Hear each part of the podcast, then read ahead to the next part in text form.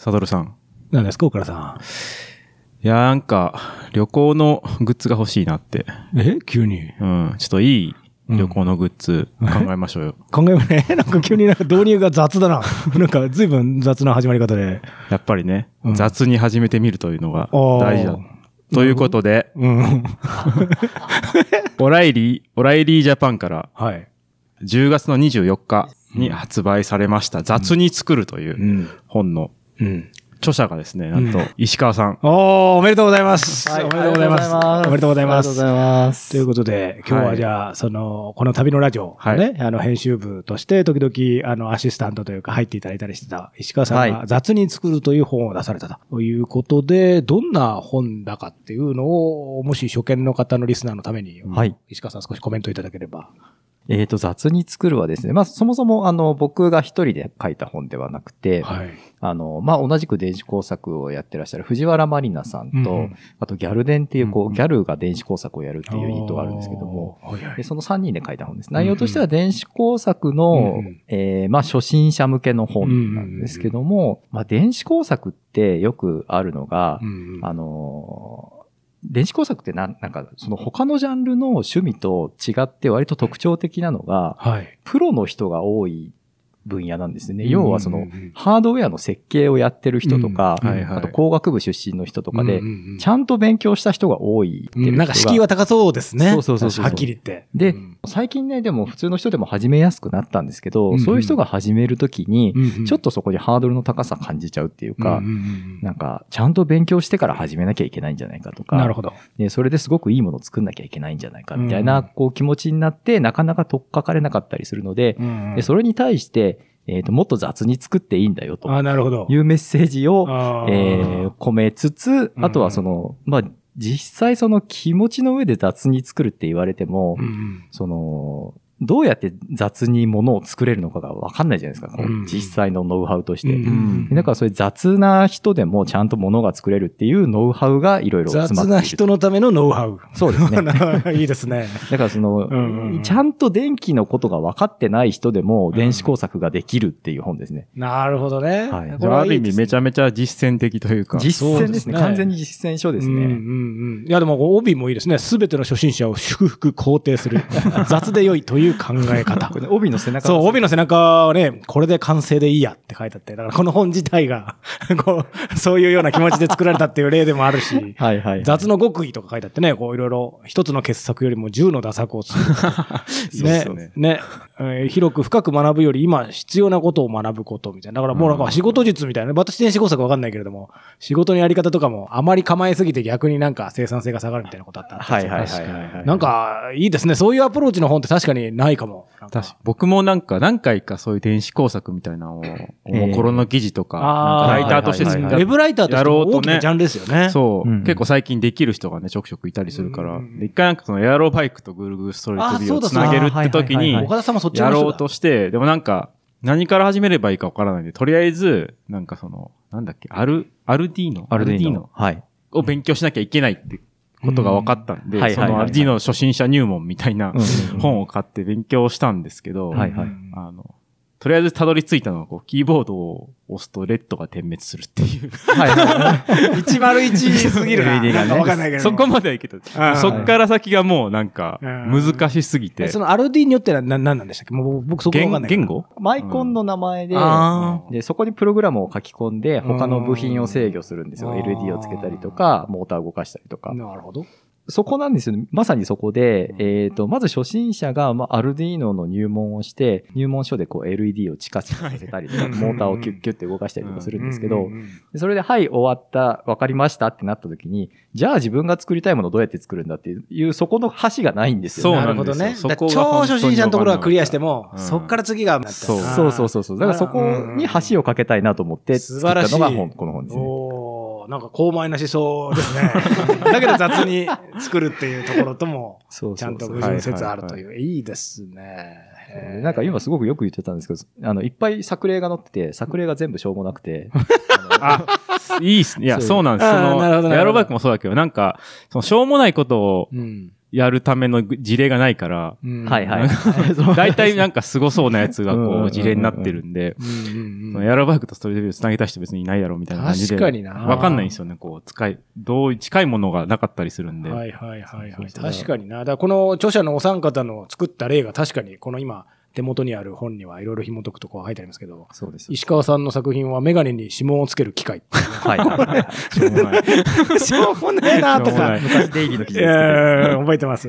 シャカシャカポテトを振るマシンとかね。なるほどね、みたいなね。すね毛剥がしマシンとかね。はいいいですね。すね剥がし、剥がしマシンは、こう、ガムテープをすねに貼っといて、それをビッて無理やり、やだな剥がすっていうやつですね。え、これ読めば、そのメガネに指紋をつける機械が自分で作れるんですか？作り方書いてあるんです作り方が、その、ワンステップワンステップで書いてあるわけじゃないんですけど、うんこういう風に作ればできますよっていう、うんこう考え方みたいなものが。発想とかだからそういう本なんだな。ですかね。すげえ、なんかいい本ですね。藤原まりなさんも無駄作りで有名な。そうそう。そうそうだからもうそれぞれ著名な方がこう力を合わせて、そういう、さっきおっしゃったような次のステップの橋というか、入門編からさらにこの発想をどうしようってつなげるところの橋をこう書かれたってのはいいですね。岡田さんとか僕らもなんか、あれですか？電子工作ライターと電。子工作はちょっと私もなんか、ちょっとね、やね最も不如意なことの一つであるから。サトルさんが急に復帰したと思ったら電子工作ライターになって。まあね、まあない未来じゃないかもしれないけれども、雑に作るって考えはね、とても共感するけれども。僕らのだから今やってるこの旅のラジオになんか引き寄せて、なんかちょっと考えてみますか、雑に。そうですね。なんで、結構旅行くと、まあなんかこんなものあったらいいのになとか、こんな、こんなことちょっと困るなみたいなまあちょくちょく、ああ、確かに発明品ね。あったらああると思うんですけど、ちょっとその、こんなの作りたいんですけど、どうやったら作れますかとか、あいうのを、石川さんに雑にアドバイスしてもらう。雑にアドバイスしてもらう。なるほどね。あ、いいかもしれない。はい。雑に、超雑にアドバイス雑なアイデアを雑にアドバイスしてもらう。いいね。サトルと岡田優の旅のラジオ。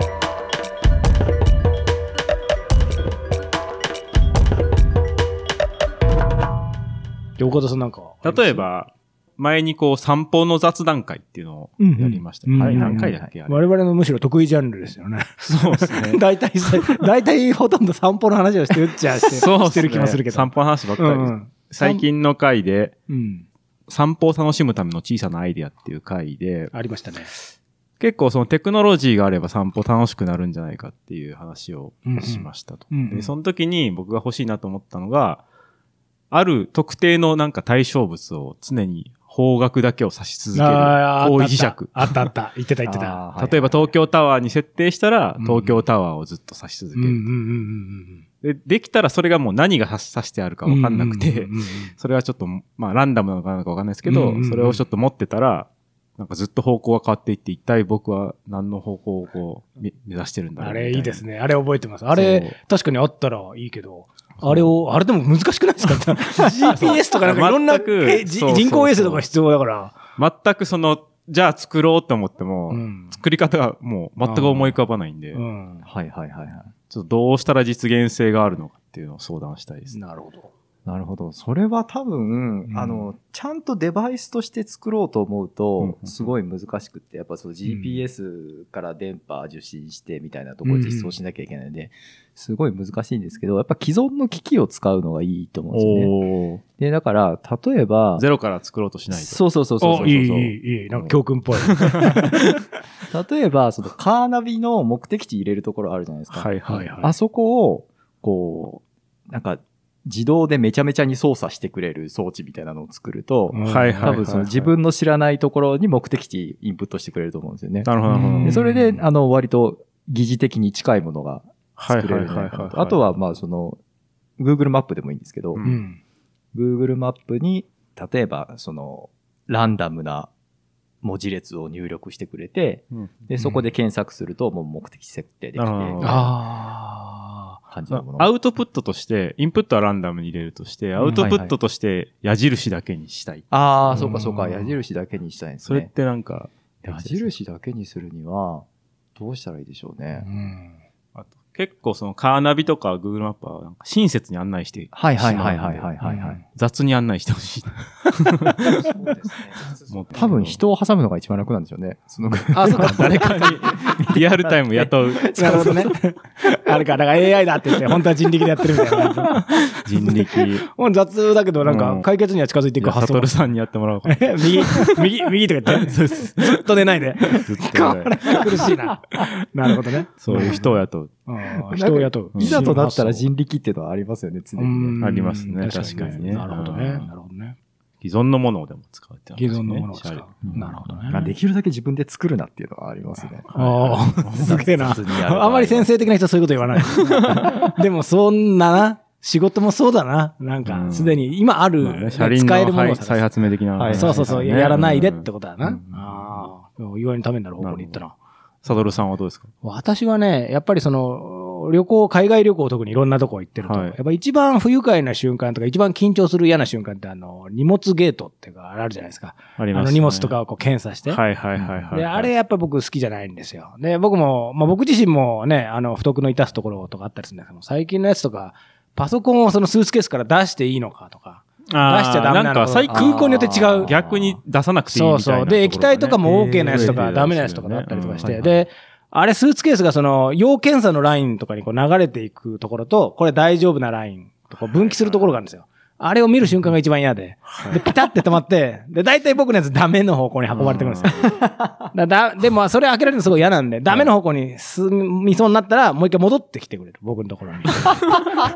そういう。自分でそうそうそう帰ってくる。そうそうそうそう。僕のところに戻ってきて、大丈夫だよみたいな感じになるとか、うんあるいはだからその、う自分で検査とか行く前に、スーツケース自体がもうスキャンしてくれて、で、お前ちょっともう一回見た方がいいよとかね。お前ちょっとこれもしかして引っかかるよみたいなことをこう教えてくれるスーツケース。はいはいはいはい。ちょっと電子工作とか いうのはちょっと超えすぎてるかもしれないけれども、スーツケースはね、もっとなんかね、発明できる余地があると思うんですよ。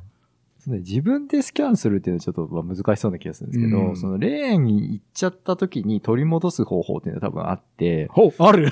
ある。ある。え、来た。大興奮してきた。あのーはい。まあ電子工作というかヘボコによく出てくるんですけど、はい。あの、まあ、僕がやってる、以前ね、あの、特集していただいたんですけど、うん。はい。ロボットコンテスト、技術力の低い人限定のロボットコンテストで、うんうんうん。でヘボコンって前にしか進めないロボットが多いんで、で、行き過ぎちゃった時にコントロール効かないんですよね。うんうんでよくあるのが、紐つけといて後ろに引っ張るんですよ。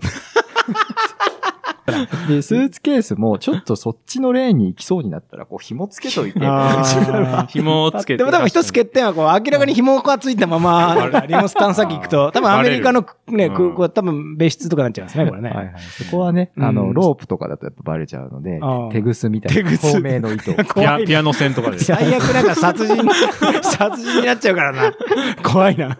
なるほどね。でも、まあ、なるほど。まあ、いけるんだったらラジコンとかですかね。これそうそう、でもね、スーツケースラジコンっていうかね、これなんか多分すでにある商品であって、あんまり僕実際に見かけないんだけど、要するになんか電動スクータあー、ーと、なんかついてくるやつとかありますよね。そうそうスーツケースのあー中になんか見たことあります。だからあれに乗って、こう、空港の中をね、キョーンとか言ったのが行ってみたいし、はいはいはい。ああいうのは、ちょっと欲しいですね。荷物預けた時のあの出てくるうんレーンとかも、うん荷物の受け取りの。あれ一番嫌なんですよ自分のとこまで走ってきてほしいですよね。そうそうそうそう。ついてきてほしいかなくてそうそうそうそう。あの、スターウォーズというか、なんていうか、あの、ついてくれロボットみたいな、こう、そうですねそういうのあるじゃないですか。はいはいはいはい。よりスーツケースも可愛くなってくるし。うん、ちょっと。感動の再会みたいな感じそうそうそうそうバーってってきた。でも多分プログラムを間違えて、なんか別の人についてっちゃったりとかね、あるかもしれないし、そういうの悪用して逆にそのスーツケースを大量になんかまとってるなんか、ね盗人みたいなやつがいるかもしれないから。技術のなんかね、悪いやつとのいたちごっこなんだけども、ね。で、もう一つ言うと、その、やっぱり僕は LCC というか、なんかエコノミーというか、常にやっぱり荷物をできるだけ預けないで。持っていきたい。だけどスーツケースの大きさ限界あるじゃないですか。はいはい。あれを広げるのは難しいんだけれども、これは前に似たようなこと言ったかもしれないけど、やっぱりね、ここはね、服なんですよ、服。着てる服に収納する分は、は基本セーフじゃないい。ですか。うん手持ちバッグとかいっぱいあると、それもバッグ1個につきサイズとかあるけれども。だから、ある種の空港とか、その、まあ、宗教のあれもあるけど、ね、ムスリムの方とか、その、独特のディスダーシャとかいろんな格好をされたりとか、インドの人とか、大きなその、ある種の宗教の人、またターバンとかつけたりとか。ああいうのは、まあ、OK じゃないですか。ターバンをね、ダメだって言ったら、それは宗教問題になっちゃうから。そんな感じで頭にめちゃめちゃでかいターバンとか、それいっぱいパソコンとかいっぱい収納できる。収はいはいはい納そので、スーツケースとかも一瞬スーツケースなんだけど、ものすごいいろんなものが入れられる、しかも電磁遮蔽とか聞いて、うまく探知機では見つからないようになるみたいな。もうちょっとそこまでするとちょっとあれなんだけど、大量に物が入る。これだからまた電子工作というよりは、裁縫の世界というか、まあデイリーポーテルもそういうのお得意なライターというか、そういう方いらっしゃいますけど、そういうなんか、そのたくさん荷物を入れるっていうことに特化した、そういう衣装、服みたいなね。だから、あ服の中に服をしまえる服とかね。なんていうか確かにな。そうするともうスーツケースの中にはもう服は一切入れないで、下着とかすべて含めてすべて、この入ってるで、それがあ明らかに不自然じゃなくて、うまくデザインされてて、そういうおしゃれなんだなっていうふうに見せられるような、頭もお尻もなんかいろんなところにこう服って可能性あるじゃないですか。はいはい。はい。大量に収納させるみたいなね。そういうのできないのかなと思ってね。そういうのはどうでしょう。雑に。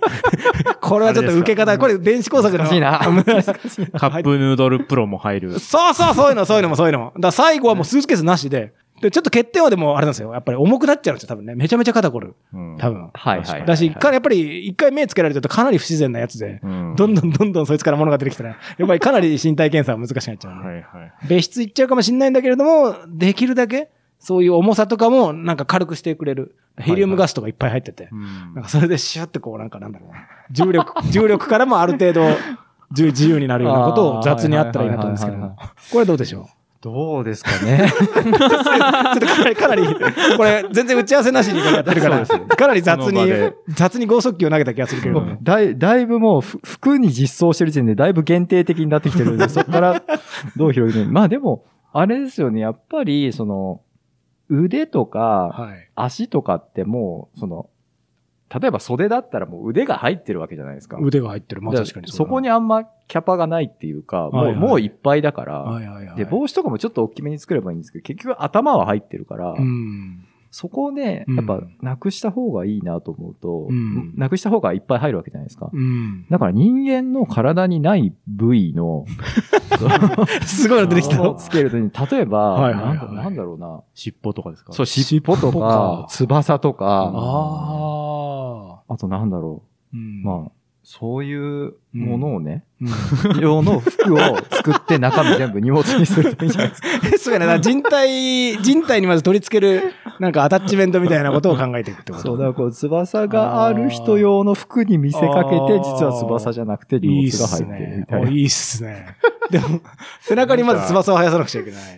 なんかいろんなものに、いろんな服につく、つけれるポケットがあったらいいなとはなんか思ったことがあって、ああ、はいはいはい。結構お奥さんとかがよくなんか、妊婦向けの服とか、うん。ワンピースとか、うん。全然ポケットがないのが、めっちゃ不満みたいなこうん。と、探しても探してもないみたいな。そうか、女性用の服は確かにあんまりないっていう不満ポケットを時々聞きますね。そう、携帯だ、い入れたいのに。あれだから取り付けられるポケット？そうそうそう。とか、上着に最初ついてるけど、上着脱いうん暑くて脱いだ後にまたつけてられるとか。あーいいっすね。はいはいはいそんなポケットうあ布袋。エコパックみたいなのを大量につけてる。ちょっとエコ怖い人みたいなね。ある種のなんか、ちょっと近寄りがたい人。でもうん。確かに、エコバッグとか大量に、なんか現代アートとかにもありそうじゃないですか。エコバッグだけ、エコバッグで できてる服。みたいなエコバッグの無駄遣い。ある種の批判、批評性がちょっと入っちゃってね。エコバッグ、エコバッグ言ってるけど、お前これ作るのにも二酸化炭素発生するぞ、みたいな。無駄なエコバッグ。で、そういう主張をしてる人だから、空港も OK みたいなね。わかんないけど。怖い人だから。怖い人だから OK みたいな。それはあるかもしれないな。なんかでもカメラ用のベストとか、なんか釣り用のベストとかって、はいそうあーそうちょっと収納の意味合いが大きい。うんね特定の職業とかさ、あるものに、そそうかもしれない。釣り人の格好とかしていけばいいのかな？ビク、ビクみたいなの。釣り人。でもビクみたいなちょっと手持ちになっちゃうから、やっぱり。手持ちになっちゃうとアイテム、ね、ラゲージとしてカウントされちゃうじゃないですか。はいこれは服なんだよとか、これは身体的な特徴なんだよ、みたいな。アタッチメントなんだよ、みたいな。はいはいはこれなんかできたらなって思いますい。よねね。こういうのがあったらいいなと思いますよね。でもその話でそう思い出して、あの、匿名ラジオあるじゃないですか。あの、おもおもころの、あはいはいはいあの、ダヴィンチョ・ソレザンさんとアルファさんがね。うんあれだったかな？確かアルファさんがおっしゃってたのか忘れましたけど、人間の肘とかに、その、うんフック、フックってあの、物掛け？みたいなのがあったらいいな、常々あったらいいなってことをおっしゃっててですね。確かにね。それはね、確かにその通りなんですよ。だそうしたら両手が空くじゃないですか。手ぶらが好きっていう発想からう、ん。だけど荷物持たなくちゃいけない時ある。やだ。どうする？って時に確かその、ひ、もう本当に肘のあたりに、まあ骨、ある種の骨とかをちょっと改造しなくちゃいけないから、ちょっと現実的には難しいんだけど、確かに。アタッチメントでなんとかなればね、確かに、確かに耳ってめっちゃ便利ですもんね。耳便利。あーメガネかけるし、確かにマスクかけるし。そうそうそう。だってつい、結構最近発明されたヘッドフォンとか、うんね、骨伝導なんとかとかけるじゃないですか。うん耳にかなり大量にかけてもいけますよね耳の負担を軽減してあげたい。ああ、三つ目の耳。そうですね。なんか、ああやっぱ出っ張ってる場所があると。出っ張ってる場所便利なんだなってああ、いいっすよね。だから、そういう出っ張り方肘、面で。いいですね、肘フック。肘フック。ね。だからそういうのもあ、でもアタッチメントとかにしてやっぱりでも取り外せとかそれも荷物みたいになっちゃうから。難しいね、やっぱ尻尾あると便利なんだろうな。尻尾あると便利。でも尻尾って柔らかいから引っ掛けようとしても。なんか、あの、恐竜の尻尾みたいな。ああ、恐竜は。強そうな尻尾。強そうな尻尾をつけるあ。なんか背中に板みたいでついてますよね、恐竜。ああ、せ、尾びれ、背びれあるあるあれねそうそうそうそうあれ。あれねあれ、確かにいろんなものあかかりそう。れいいかもな。いいかもな。だって、工作ってよりは人体改造みたいな。だって雑に遺伝子改造とかしてもね、ミュータントみたいになっちゃうから。ちょっとあれなんだけど、あーそういうことだな。だからそういうなんかね。でもよ旅行も便利になるし、散歩も便利になるじゃないですか。うんうん。それはなんかいいなってそうで思いますね。。ね恐竜の遺伝子をなんとかして込むっていう。雑に、雑に遺伝子を。雑に、絶対ダメだろ。一番踏み越えちゃいけない分野だからさ。でも確かになんかそういう、僕らも、特に僕なんて全く工作なんてやんないけど、工作的なそういうなんか発明的な話結構してたような気がするな。てか、回数回数も考えたらそう、第1回の、あれですね、この旅のラジオで、あの、グー今更 Google クラスかよってちょっと岡田さんにバカにされましたけれども。旅のラジオ第1回、怪しいおじさんだけが赤く輝き出す未来。うん、そうそうそう。なんでこれ1回目に話す 旅のラジオ。反省がね、あって、ちゃんと旅の話すればいいじゃないかって50回ぐらいで思いついたんだけれども。これは何でしたっけ？怪しい。そう、怪しい。文字通りかそうそう、だからやっぱりうんお金をせびってきたりとか、はいはいはい。そういう怪しい挙動を示す人ってのはね、やっぱり、なんかこの声が上ずってたりとか、あ肉体的な挙動もやっぱりかなり違うと思うんですよね。うん。だビッグデータでそういうのをなんか解析してくれて、で、Google グラスっていうのは、その人間がこう見ている画像をそのまま処理できるわけだから、そうするとこの動きをするやつ怪しいぞみたいな感じの、いや、おじさんだけ赤く画像処理をして、そいつだけ赤く見えたらトラブルから回避できるんじゃないかなと思ったんですけど、これを作るには石川さん、これどうしたら？第1回の伏線回収。ここで来るのどこで来るのかって感じだけど、今、今思い出したんだけど、雑に。そうですね。うんまあ、あれですかね。もう本当にそうなると、なんか、こう、スプラトゥーンみたいな感じで、こう、赤く塗っちゃう感じですかね。自分が怪しいおじさんになると思う怪しそうなやつにいきなりスプレーで赤く塗ってたら、なるほどね。あの、かなりの暴力事件に発展したけど、でもすごい、でも、石川さんもなんとか答えを出そうとして、出てきた答えが、大体みんな法に触れてることが多いけどね。そうですも。う、どんどんね、本の、本の評判が落ちていく。これは申し訳ない。ちょっと戻しましょう。僕もちょっと、あのはい本当に欲しいもので、あの海外から帰ってきた時に、大体その、小銭がまあ余るんですよ。あーわかる。ジャラジャラしてね。で、でもなんかお金なんです捨てるのもあれかなと思って、うんなんか同じでっかい財布に全部放り込んでるんですね、海外のお金を。はいはいはいはいで、もはやどれがどの国の何の貨幣なんか全くわかんなくて。うんそうそうそうそうそう、わかる。めちゃめちゃ溜まってるんです、本当に。はいはいはい。あれもったいない感じある。うんこれをなんか、とりあえず、この国の、どこの国のいくらなのかっていうのをうん知りたいですけど。知りたい。もう発明品じゃなくて、ただのニーズをぶつけてるだけじゃないですか。知りたい。なんか例えば、なんか、あの、貯金箱みたいなのがあって、そこに入れたら、こううん識別してくれるとか、あはい。はいはいはいそれ分け、で全部に分けてくれるとか、うん、場所を。それで全部日本円に変えてほしいな。うん最後はねはいはいはいとか、なんか、まあ、なんとかこのお金をなんかどうにかできないかなっていうのは、前から思うんですけど。ね。それは、あれですかね。両替屋さんとか持ってたらやってくんないんですかね。ちっちゃすぎてダメです、そうかそうかそうか単位小銭。うん両替屋さんに持ってったもう工作でも何でもなくて、これ、もうなんかクレーマーをいなす人みたいな。市 役所窓口みたいな。結構 B2C みたいになってきてるから、ちょっと、あれだな。難しいなまあ、あとはちょっとそう、でもあれか？でもあるもので僕が相手渡すべきじゃないかもしれないけど、Google レンズとか、ああいうのであるじゃないですか。だから、はいそれでこの国のお金って調べればできるんじゃないですか、ね。できるかな？翻訳はできますけど。え、でも、なんだろう、貨幣とかって表面必ず模様があったりするわけじゃないですか。なんか文字が書いてあはいるわけでしょ、はいはい。あれで、ね、なんかこの言語は何語とか？わかんないけど、なんかできるんじゃないかな。効果でもいきますかね。うん。でもそういうアプリを開発、誰かにお願いしたら、それをどう開発できるかなっていう。その能力がないから。そうですね。まあ、石川さんはまあ、両替屋に行けと。まああとは、あれですかね、もうちょっと使うのは諦めて、なんか、こう、ルツボみたいなやつに入れて、全部溶かして合金にしてみるのどうですかね。出たまた犯罪っぽい匂いが確かに、。か会を勝手に。まあ、海外国会はどうなんだろうわかんないけど。それで、なんか、岡田ドルみたいなの作ったらいいです独立国家で。そうそういいね。まあ、そういうな、ボール投げられたらそういうふうに返すしかないなとい5う。個ぐらいの犯結構なんか法律に抵触してそうな。ちょっとじゃあ、受けやすい球僕も考えるか。うんなんだろうな。旅行の、まあ、僕はやっぱり、なんだろう、発明とかそういうのってのは、不愉快な問題が起きたりとか、トラブルがあったりとか、それを解決するために僕らは何かをこう、ね、はいはい。はいものを発明してるわけですよ。ソリューション僕らはとか言って僕は何も発明したことないんだけど、思いつかないんだけど、そそういう意味で言うと、その旅行から帰ってきた時、その岡田さんの今のお話に僕もヒントを得たんですけども、はい。その、まあ、ある下着とか、ある種のその服とか、そういうのをこう持ち帰って、それで、どれを選択したのか、どれを選択してないのか、よくわかんなくなっちゃうんですよ、最後。ああ、はいはいはいはい。でくんくん匂いを嗅ぐのもなんかも嫌だし、一つの解決策はもう全部まとめて洗濯機入れる、あれなんですけど、うんでも、あ言われた競技環境問題としてよくないじゃないですか。もう言われた。そうそうそう。いや、そうだね。いや、結局そうしてるんですよ。みんなそうしてますよね。そうしてる？うん。だけど、なんだろうな。ある種の判定で、これはちょっと選択しとけ、みたいな。ベベーみたいな。なんか、これはまだ何日大丈夫みたいなね。これはちょっとやっとけば匂いがしばらくなくなるから大丈夫とか、そういうはいはいはいはい。選択すべきかどうかっていうか、なかなかジャッジが難しいのを教えてくれる何らかの機会はいはいはい。ありませんかね？あ、それはね、多分、その、いちいちか、買いでその、来たかどうかっていうのをやりたくないわけじゃないですか。はいはいはいで。そうすると、やっぱり、その、まあ、2回目着てもいいかなっていう服と、そうじゃない服を分けるのがいいんじゃないかなと思って。おーパンツちょっと2回目履くの嫌じゃないですか。はいはいはいはい。で、T シャツとかもちょっと嫌ですけど、うんなんかまあトレーナーとか、うんうんうんちょっとね、その、下着の上に着るようなものは別にいいじゃないですか。ああ。そういう基準で分けて、なるほどなるほど。で、パンツの方は洗濯みたいな感じでどうですかね。ああ、そうかもしれない。なんか生活の知恵。確かに、まあそうだなお。ばあちゃんの知恵袋。おばあちゃんの知恵袋みたいになってな。そうね。あなるほどね。だから物を作る必要ないと。なるほどね。非常に単純な意思決定の、あれだな。はいはいはいフローチャートを作ってけんだな。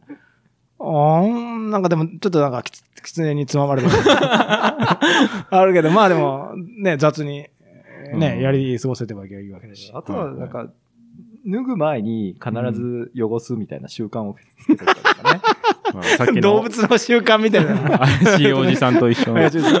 いや僕はてっきりその赤いは常に赤いペンキを旅行に匂い菌と。とかじゃないですか。ああいう細菌を測定する装置とかかなっああ、はいはいはいはい。て言いながら思ったんですけども、さすが、そんな高度な、あの、あれですね、技術には頼らず、肌にちょ、肌に触れないものであれば着るみたいな。そう脱ぐ前に、こう、必ず、こう夜光塗料みたいなのを、こう、ペタってつける習慣を つけとけば、なるほど、なるほど。脱いだ後にうん、こう、暗いところに持っていくと、洗濯してないものだけ光るでもそうすると、いや、常に夜光塗料をこの、旅行先に、出張い先に。や大丈夫。怪しいおじさんにも使えるんですよ。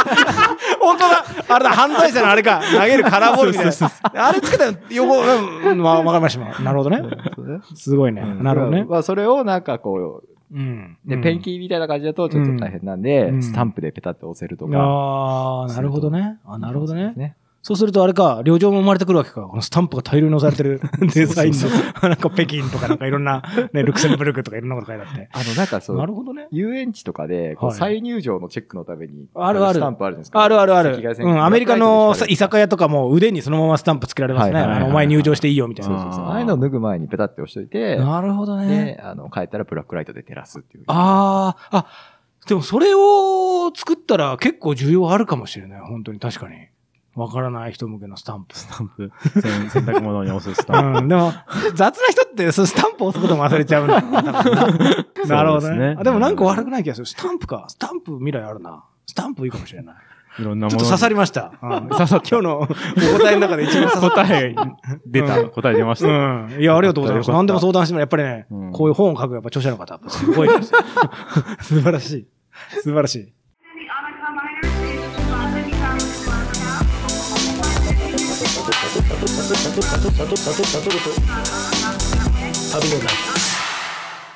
投稿コーナー。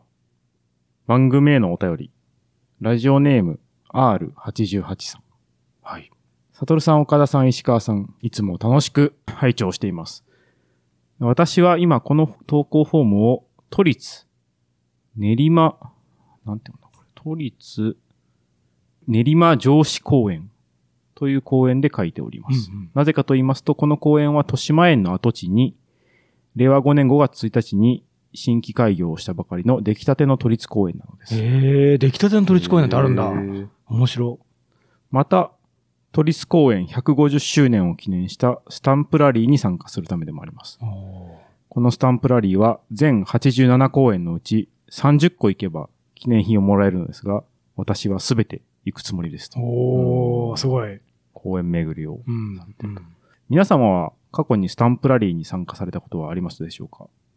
印象に残っているものがあればぜひお聞きしたいです。追伸、私は東京都建設局の回し物ではございません。念押しするとちょっと怪しさが逆に出てくるな。逆にね。うん。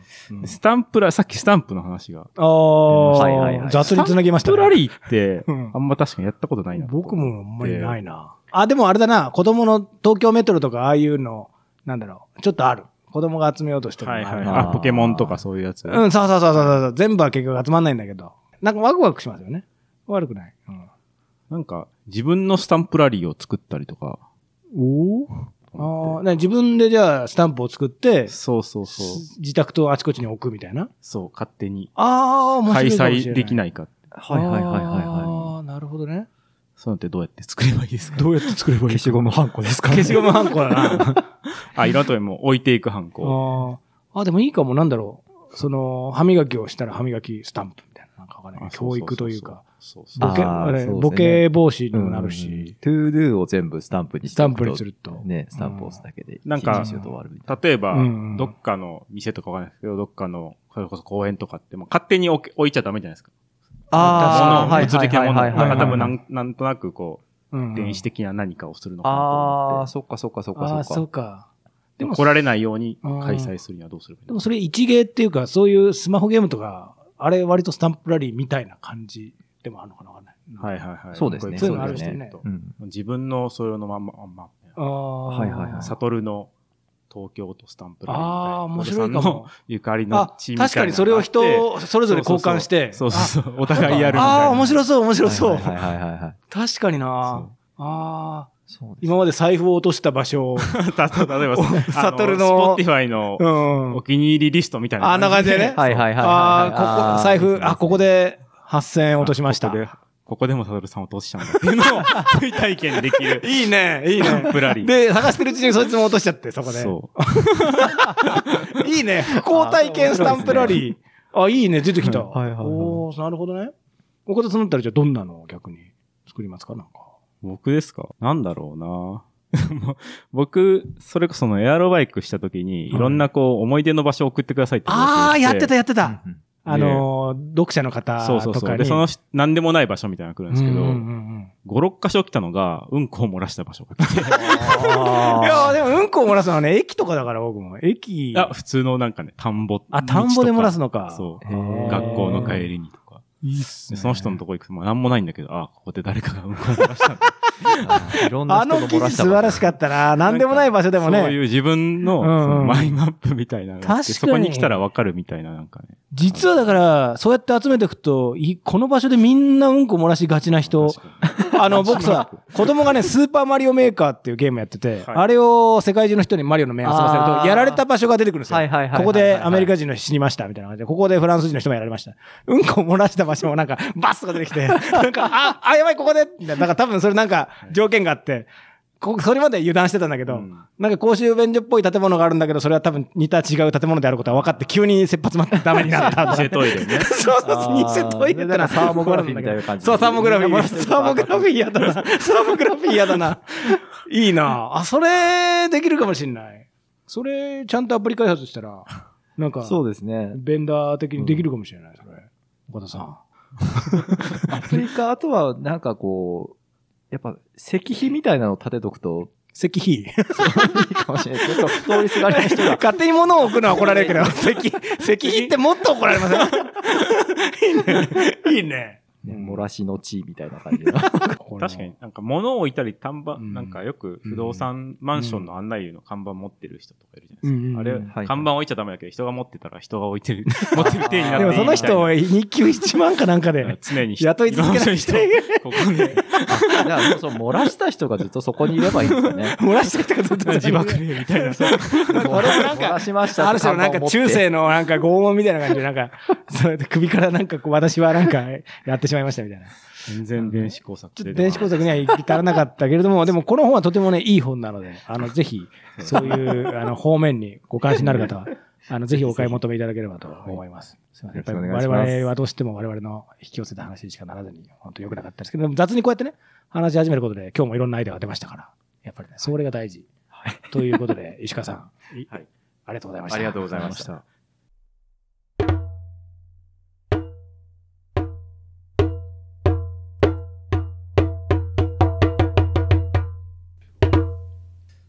旅のラジオ、今日のお別れは、雑に作るより一節を石川さんにお願いしたいと思います。どうぞ。はいえー特に最初のうち、手持ちの技術が少ないときは、何かを作るたびに新しいことを覚えなければいけないと感じるだろう。何か作るたびに、新しく調べて勉強しての繰り返し。しかし、もっと楽して作品を作る方法がある。それは、できることだけで作れる作品のアイデアを考えることである。私たちは技術を学ぶために作品を作っているのではなく、作品を作りたくて学んでいるのだ。うん技術は作るためのツールに過ぎない。